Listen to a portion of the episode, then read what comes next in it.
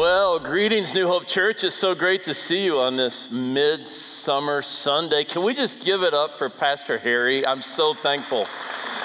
So grateful that Harry's able to be with us here this weekend. It's been a lot of fun uh, just engaging him these past uh, few days and for him to come and lead us in worship along with our incredible team with Emily Svensson, our uh, interim worship director. What, a, what great hands we're in, and we're so thankful for that. Well, it's great to be with you. My name is Matthew. For those of you who are uh, new here, I want to welcome you warmly to New Hope Church. We're just delighted that you're with us as we gather here today. For those of you who may be joining us online, welcome to New Hope Church here in the Minneapolis area. I know a number of you do worship with us online. I hear about it regularly, even just last night was with some friends, and they were talking about uh, that uh, their uh, church family is New Hope Church, even though they live in a completely different part of the Twin Cities. And, and to be able to connect is something very meaningful. So, thank you. Welcome to you. It's great to be with you. And uh, listen, here in just a few days, our student ministry is going to be heading to Colorado, to Loveland, Colorado, for a, a mission work project. They're going to be doing uh, projects ranging from horse therapy. Does that not sound like fun? They're going to be horsing around.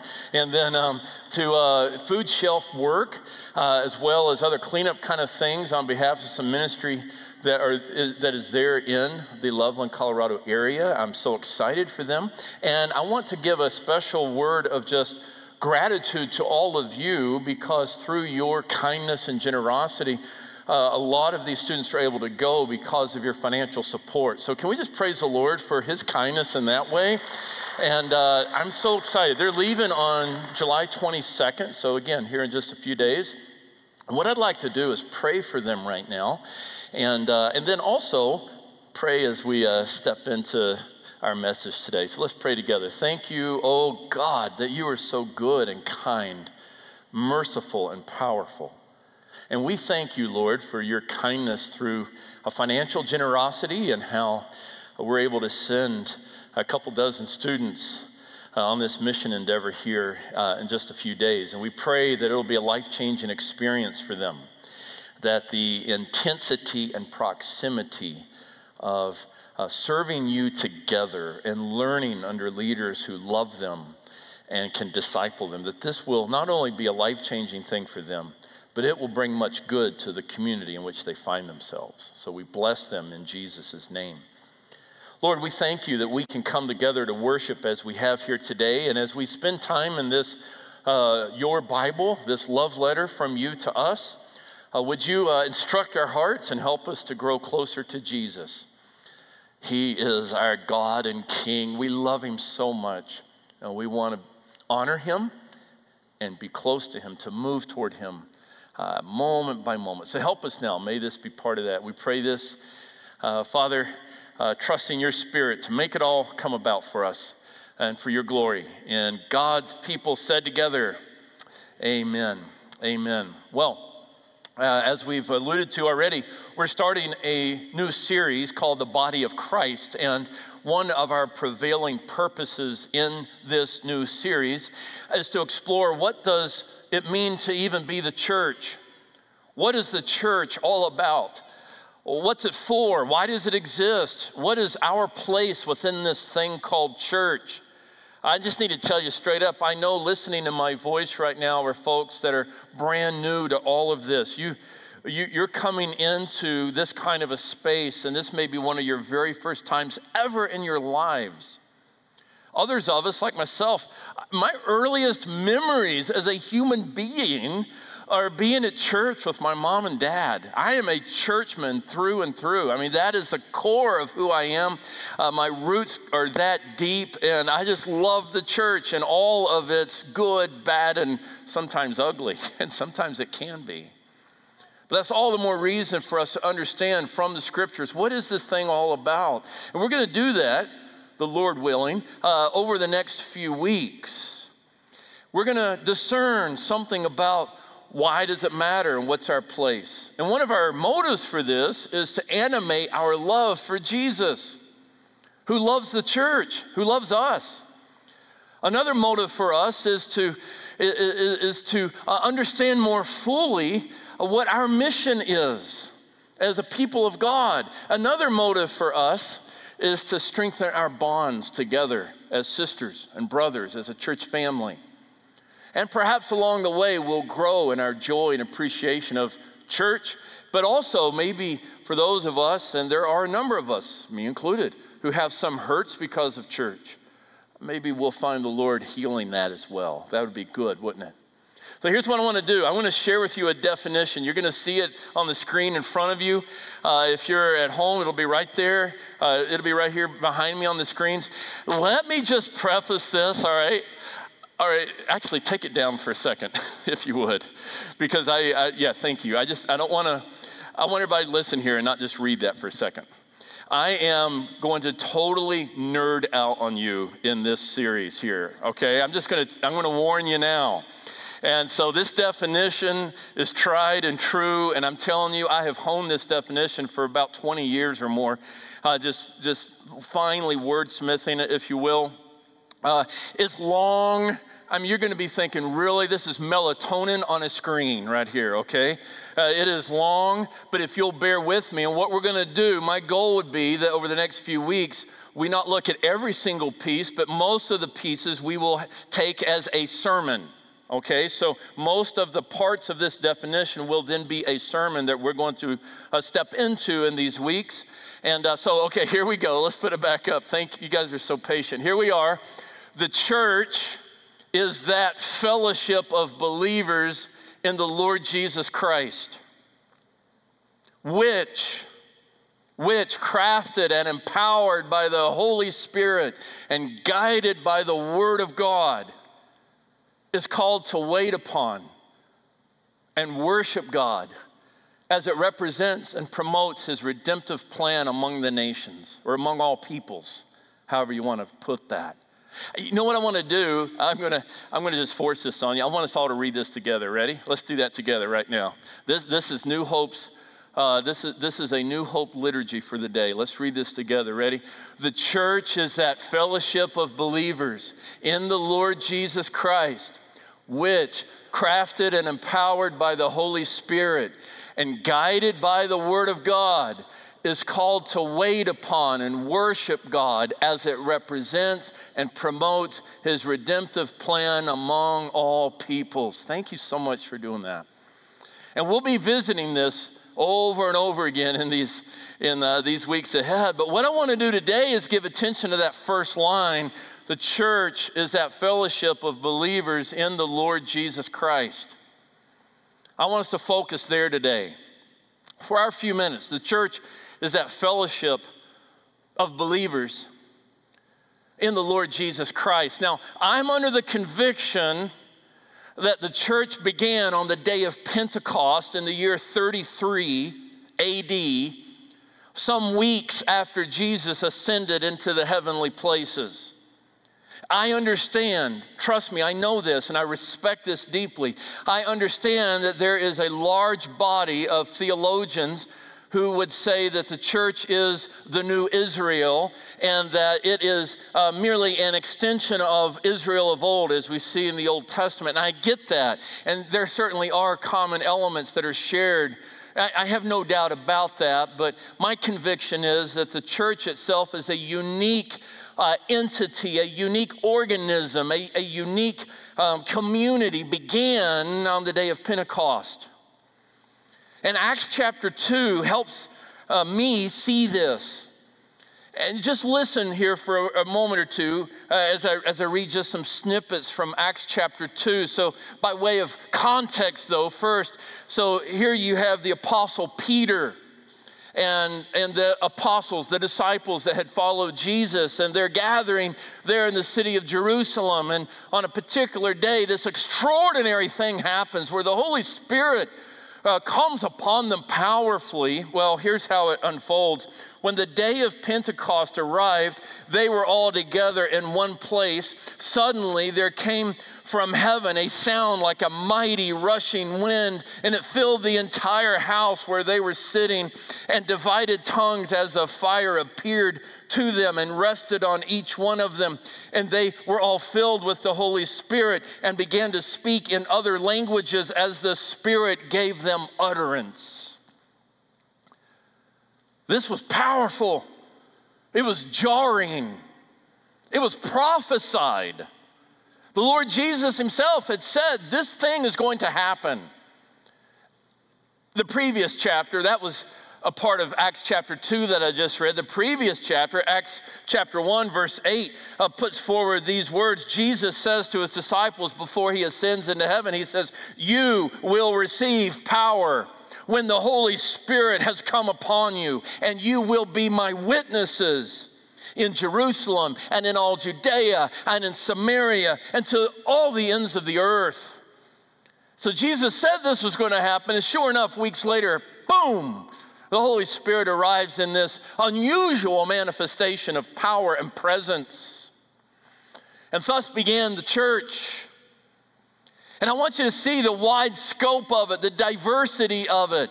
Sometimes people ask me, how come New Hope Church uh, has, as a stated vision, being a Christ centered community for all peoples? One of a number of reasons is because the very moment we see the Church of Jesus Christ uh, explode onto the scene, it is a collection of all peoples. Look with me here, Acts chapter 2, verses uh, 5 and following. You should see it here on your screen.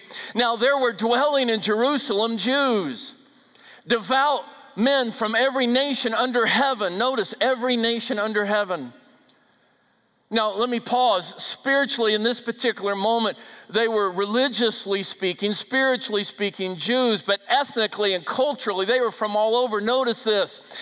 At the sound of the multitude, uh, at, and, and at this sound, that is to say, the Holy Spirit coming on them that I just read a few moments ago, uh, they were bewildered because each one was hearing them speak in his own language. They were amazed and astonished, saying, Are not all these, like Peter, for example, the Apostle Peter, are not all these who are speaking Galileans? They're Jews from the northern reaches of the area called Galilee. How is it that we hear, each one of us, his own native language. And then notice this, the next slide here.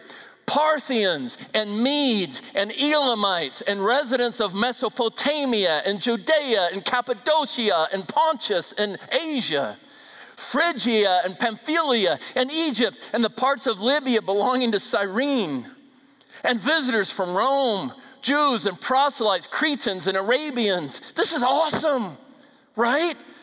Right there in the city of Jerusalem, you have all these spiritually minded people coming, but they're from all the nations.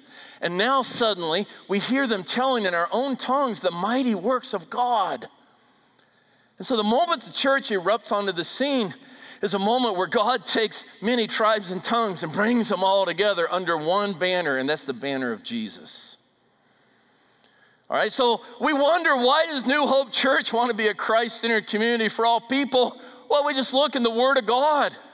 We see the history of God, we see the work of God, and we see this has been His heart from the very beginning of the church.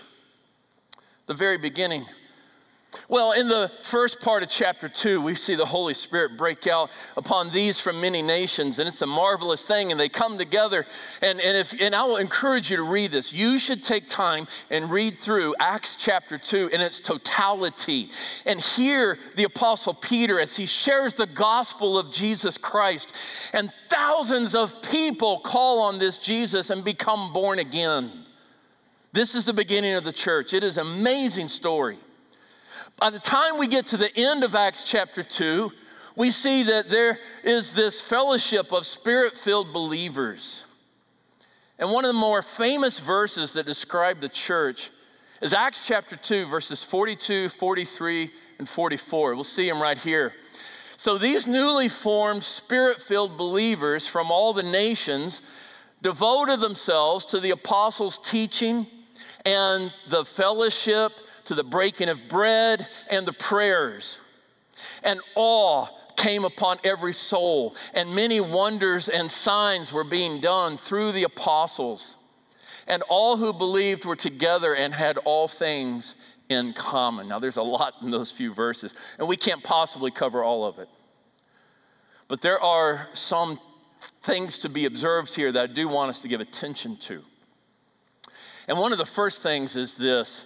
Uh, I just I want to just highlight a, a few observations about what we just read. And one of the very first things simply is this: their fellowship is rooted in the person of Jesus Christ. All right, I want you to know this with me.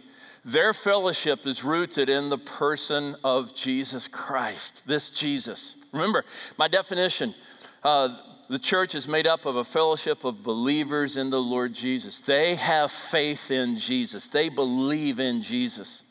That's what the Apostle Peter has proclaimed. If you'll read through Acts 2, you'll see that. Jesus has told them, Look, the Holy Spirit's going to come and be a witness to me. And those who gather together under Jesus' name, they, they are rooted in this Jesus. It's all about this Jesus, this, this Jesus who was the prophet, priest, and king, chosen and anointed by God to redeem sinners and to make all things new. This Jesus who was born of a virgin and lived a sinless and transformative life, and who, on a certain traumatic evening, was betrayed by a friend and arrested by the authorities and tried in a farcical court of religious law. And then he was tortured and crucified and executed, killed on a Roman cross. And three days later, he rose from the dead, alive. Death could not hold him back. And he stepped out of that tomb into the bright sunny uh, morning of, of Jerusalem, resurrected, alive, triumphant. And then he ascended into the heavenly realms, and right now he intercedes for you and me before his Father at the right hand of God, what the theologians call having session with his Father. And one day, friends, he's going to return in triumphant glory. He's going to come back and take us to be with him. And at that point will be the consummation of all things. All things will be made new, and we will not only anticipate it, but it will be realized. And I can't wait for that day. I can't wait. This Jesus, by the way, he is worth your allegiance. And I know in a room like this or those listening elsewhere, hear me right now, there may be there may be one of you even, just one that does not have a relationship with Jesus Christ. And today is the day that that changes. Today is the day that you say, I am a sinner, I'm broken, shame and regret uh, define my life. I have no hope, so I'm hopeless and I'm helpless. And I hear that Jesus is God's provision for my salvation, and that through Jesus I can have eternal purpose, and through Jesus I can really live. And so, right now is the time to call on this Jesus, to admit your need for him, and to believe that he is indeed God's provision for your salvation, for your redemption. And to confess him as Lord and Savior right now, you might pray something like this Lord Jesus, I am a sinner, I'm broken, I'm tired, I'm scrambling to make my life work, all to no avail. And I have uh, come to hear today that you are God's provision by which I may be saved and can have a new life where my sins can be forgiven and I can have hope both now and forever. And so I call unto you in faith. And I ask you to be my Savior and to be my Master. And I surrender my life to you and ask you to have your way with me. And I do so now in faith and confidence, uh, however new it all is for me. And I do so in your holy name. Amen. Make that be so, right? Right? You know what this Jesus has done? According to uh, the book of Ephesians, the Apostle Paul, just listen to some of these words here to describe the work of Jesus as it relates to the church. And so I'm looking in Ephesians chapter 2, Uh, I'm going to look in. Uh, I'm going to look in verse 14. He himself is our peace, and he has made us one, and has broken down in his flesh the dividing wall of hostility, abolishing the law of commandments expressed in the ordinances, so as to create in himself one new person in place of the two, making peace, and he might reconcile us to God in one body through the cross killing hostility. He came and preached peace to those who were far off, peace to those who were near. For through him we both have access in one spirit to the Father. So therefore, you are no longer strangers and aliens, but you are fellow citizens with the saints and members of the household of God, built on the foundation of the apostles and prophets, Christ Jesus himself being the cornerstone, in whom the whole structure being joined together grows into a holy temple in the Lord. This is, this is the Word of God telling us about uh, the effect of Jesus' life and how it brings us together into one new humanity, one fellowship. And so this fellowship, this church is rooted in this, in this Jesus. In fact, the Apostle Paul would tell us in Colossians chapter 1, verse uh, 18 these words. He says, He, the, that is Jesus, is the head of all, or head of the body, the church. He's the head of it. I'm not the head of it. Jesus Christ is the head of it. I'm just an under shepherd here, serving alongside fellow sisters and brothers. Jesus is the head of this church. He's the head of the church. He is the beginning, the firstborn from the dead, that in everything he might be preeminent in all things he might be preeminent. Fellowship is rooted in Jesus. Here's the second thing fellowship is shaped by authoritative teaching. All right? Fellowship is shaped by authoritative teaching. We see this in the text. In Acts chapter 2, verse 42, it says that the, the believers, they devoted themselves to the apostles' teaching. All right, and that word for devoted has this idea of a doggedness. They were resilient, they were uh, hardcore uh, into, paying attention, committed. Uh, to what? To just any teaching? No, to the teaching of those who have been raised up by God to proclaim the word of God with a thus saith the Lord kind of authority. Uh, this is so important. God had raised up ministry leaders to proclaim his word, and, and he still does that. And he charges them to be faithful to the scriptures so that the body of Christ, so that the fellowship of believers, so that the new humanity can look like Christ, be like Christ, love like Christ.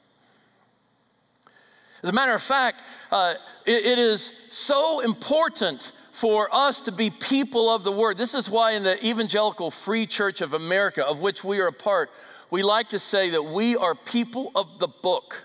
This is the book. And God, in His kindness, has raised up women and men who will communicate the richness of the scriptures to us so that we can grow and be more like Jesus. The Apostle uh, Paul uh, puts it this way he speaks of preaching and teaching the whole counsel of God. And in 2 Timothy chapter 3, uh, here's something that he gives voice to. 2 Timothy chapter 3 finds Paul, if we wonder what is the whole counsel of God, uh, Paul says, well, it is the sacred writings. It's the sacred writings, which are able to make you wise for salvation through faith in Jesus Christ. All scripture, he says, is breathed out by God and profitable for teaching and for reproof and for correction and for training in righteousness. That the person of God, that's you, may be complete, equipped for every good work. You'll notice in Acts chapter 2, verse 42, that the uh, uh, devotion to the teaching of the ministry leaders, of the apostles, actually comes prior to or just before the notation about fellowship. Here's why the teaching has to come before the fellowship so that the teaching shapes the substance and the credibility and the character of the fellowship.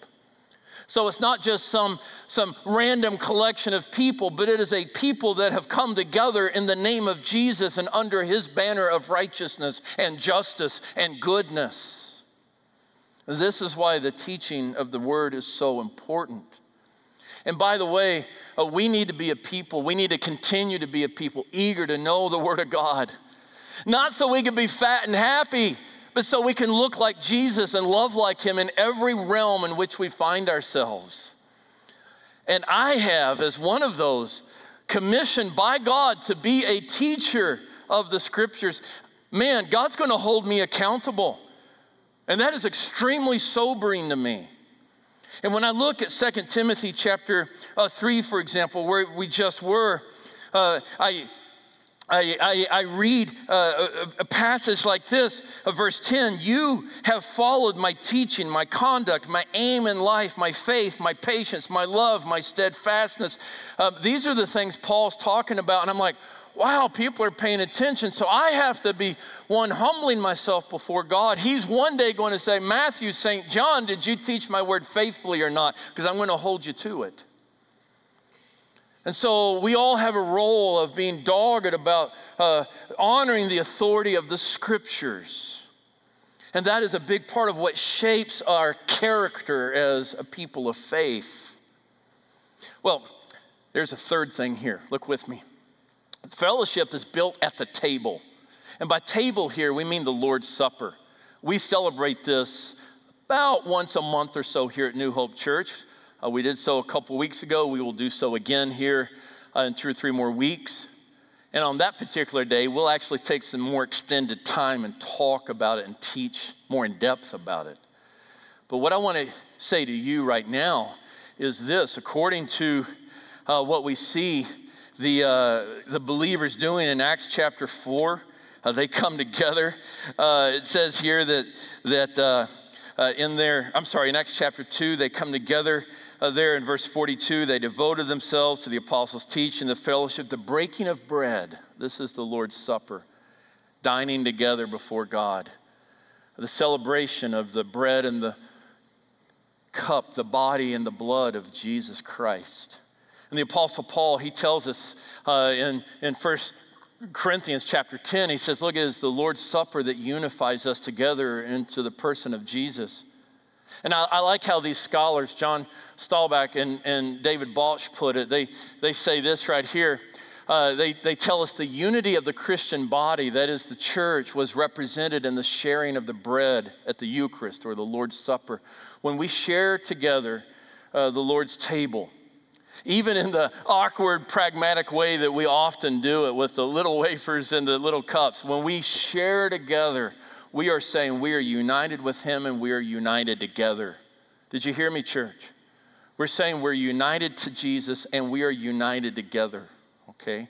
It's a, it's a very important moment for us. And then there's a fourth thing about this fellowship. I want you to notice here fellowship is marked by transcendence.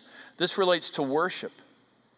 And you see here uh, in the text, uh, in verse 43 awe came upon every soul, many wonders and signs were being done. And the issue there is they were in awe of God. And he was on the move, and they noticed, and they celebrated him, they honored him, they were in awe of God. And we need to be a people in awe of him so that, listen to me here, he has the central place in our lives. He has the central place in our lives. Everything ought to be about Him, for Him. When we gathered here a little bit ago to worship in song, we're not just singing. And contrary to common practice, it's not just the warm up for the sermon, right? No.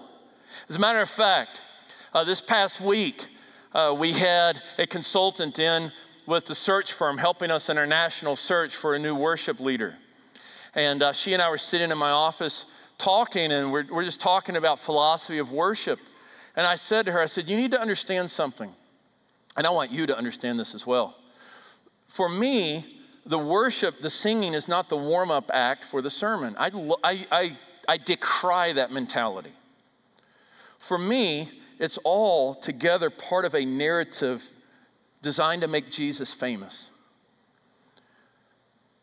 Our singing, our time in the Word, our fellowship together as we gather, all of this, all of this is actually recognizing the worthship of Christ. And it's, it all goes hand in hand when we are together. So the preaching is a part of the broader narrative of we glorify God and we see his goodness fall upon us.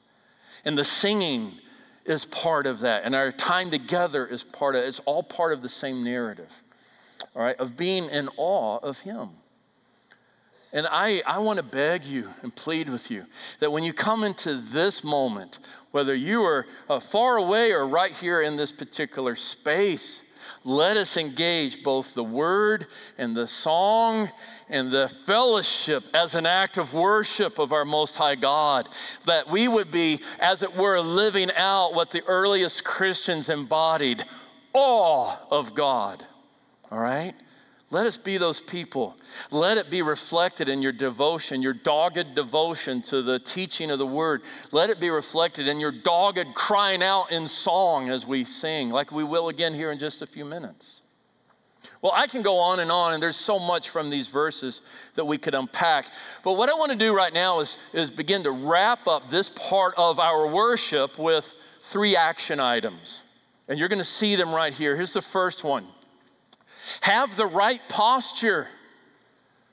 Have the right posture as a group of believers, a fellowship of men and women united together in Jesus' name, we need to have the right posture, the right kind of heart attitude. I want you to, I want you to hear me, church. This is a moment where I want to offer a particular kind of clarity. God, the triune God, hates our arrogance, our condescension, and our judgmentalism. And there is no place for that within the fellowship of believers of Jesus Christ. Do you hear me? He hates it. There is no place for that kind of mentality within the church family. Let the world embody all those things, but God's people should never embody those things. We never see Jesus bear himself that way ever. And we need to be like Jesus. We need to be like him. We need to have the posture, the attitude of, of humility. Humility ought to be our prevailing, prevailing posture a restorative, reparative, grace oriented bent is requisite for us. When people see us, they ought to see us giving witness to the beauty and majesty of Jesus, not the ugliness of sinful hearts. As a matter of fact, the Apostle Paul is crystal clear about such in the book of Philippians in chapter 2. Do nothing from selfish ambition or conceit, but in humility count others more significant than yourselves. Let each of you look not only to his own interest, but also to the interest of others. This ought to be our posture. We need to, we need to be a people who have this posture. Secondly, secondly, we need to be a people that live out our purpose. And we all have a purpose before a holy God. All of us who are in Christ have spiritual gifts. That's a whole other conversation to be had. All of us have a mandate, a purpose. We as a church have a purpose. Sometimes people wonder about that. Well, what's the purpose of New Hope Church? What, what is our, our direction or our strategies and this sort of thing? Well, we've been real clear about this. It's obvious. And we talk about it all the time. We start off our, our uh, seasons really in depth talking about these things. Among those things include these four values the first value is, is that of, of helping the spiritually hungry experience the saving power of Jesus Christ. This is proclaiming the gospel. Another value Another value is growing together as disciples, moving toward Jesus, growing together, knowing Him more, drawing closer to Him, connecting with Him. A, a, third value is, is serving those who are around us so that they can experience the mercies of God. Another value is striving to be a community where every tongue and tribe and people and nation can come together and flourish under the name of Jesus. We talk about these things all the time. This is our mission as a church, and this is your mission as the people of God. Share the gospel, grow together with other believers, serve those who need God's mercy, and live in a community that looks like that which will cry out glory to the Lamb that was slain from every tribe and tongue and people and nation. We've got our mandate, we've got it, and we need to lean into it. We need to live out our purpose. Next action item, and I want you to really listen to this one with me. Here we go. Keep your eyes on Jesus. You may say, Of course, that's the Jesus juke answer. Every Sunday school class for elementary kids. Well, what was, what's this thing or what's that? Jesus? Well, okay. Keep your eyes on Jesus. Uh, let me, let me speak into that as I close. Some of us have been deeply wounded by church. And we're on the verge of giving up. And I don't mean just this church, although maybe. I mean just church, the big C. And many of you have heard of terminology like deconstruction where people who have grown up in the church are so called deconstructing their faith or walking away. And I want you to know, with some measure of authority from where I stand, that it's not because those who are defining themselves that way, they're not just looking to go out and have a wild time unrestrained. For many of them, they're just responding to deep hurt by church people who were far more concerned with the idols of politics and power and the hypocrisy that is demanded to try to keep hold of those things than they are the way of Jesus. They're hurt by seeing churches and families living into worldly commodities in order to preserve platforms as opposed to the way of Jesus. And I just want to say if you're one of those hurting, keep your eye on Jesus because he will never let you down. Do you hear this, friends? I'm going to let you down. New Hope Church is going to let you down. Every church in this part of the Twin Cities is going to let you down. And the Big C church is going to let you down, but Jesus Christ will never let you down. And if you're one of those hurting, I want you to hear from me, whether it was because of this family or another family that you've had some connection to. As a pastor for almost 30 years, and as a churchman whose earliest memory in my life is being at a church with my mom and dad, I'm really sorry. I'm really sorry that it's been so hurtful and hard, and that you've been shown the world's ways instead of the way of Jesus even through often well meaning people who claim the name of Christ. For all of us, we need to keep our eyes on Jesus. He's our pole star. He's the one who, who ought to capture all of our affections and ought to be the prevailing expression of all of our energy. This Jesus who he is, what he's about, his suffering, his life, his coming again, his good news that all things will be made new. We need to keep our eyes on him. Uh, the writer of Hebrews puts it like this Looking to Jesus, the founder and perfecter of our faith, who for the joy that was set before him endured the cross, despising the shame and is seated at the right hand of the throne of God. Sisters and brothers, the fellowship of believers that's healthy, humble, holy, and honorable, it keeps its eyes on Jesus. Let's, let's do that. Let's do that together. Would you stand with me? Gracious Father, for those who are wounded by church that doesn't keep its eyes on Jesus but has its eyes fixated on the world, please heal them and show them that you see them and you know them by name and they're precious to you.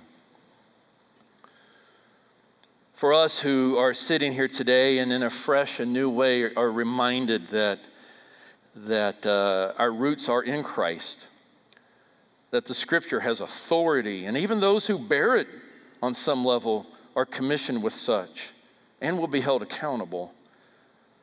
May we be dogged in our endeavor to grow and to learn under your word. May we be a people, O oh God, in a fresh and new way who strive for unity because of the body and blood of Jesus. May we be in awe of you always, always. Triune God, Father, Son, and Spirit, with a posture that is life giving, with a spirit committed to mission, and our eyes ever on our King. Oh, God of heaven, my God, I need you. We need you. Our God, we need you now. We need you now. Oh, meet us right here in this place, we pray. And all of God's people said, our fellowship said, Amen.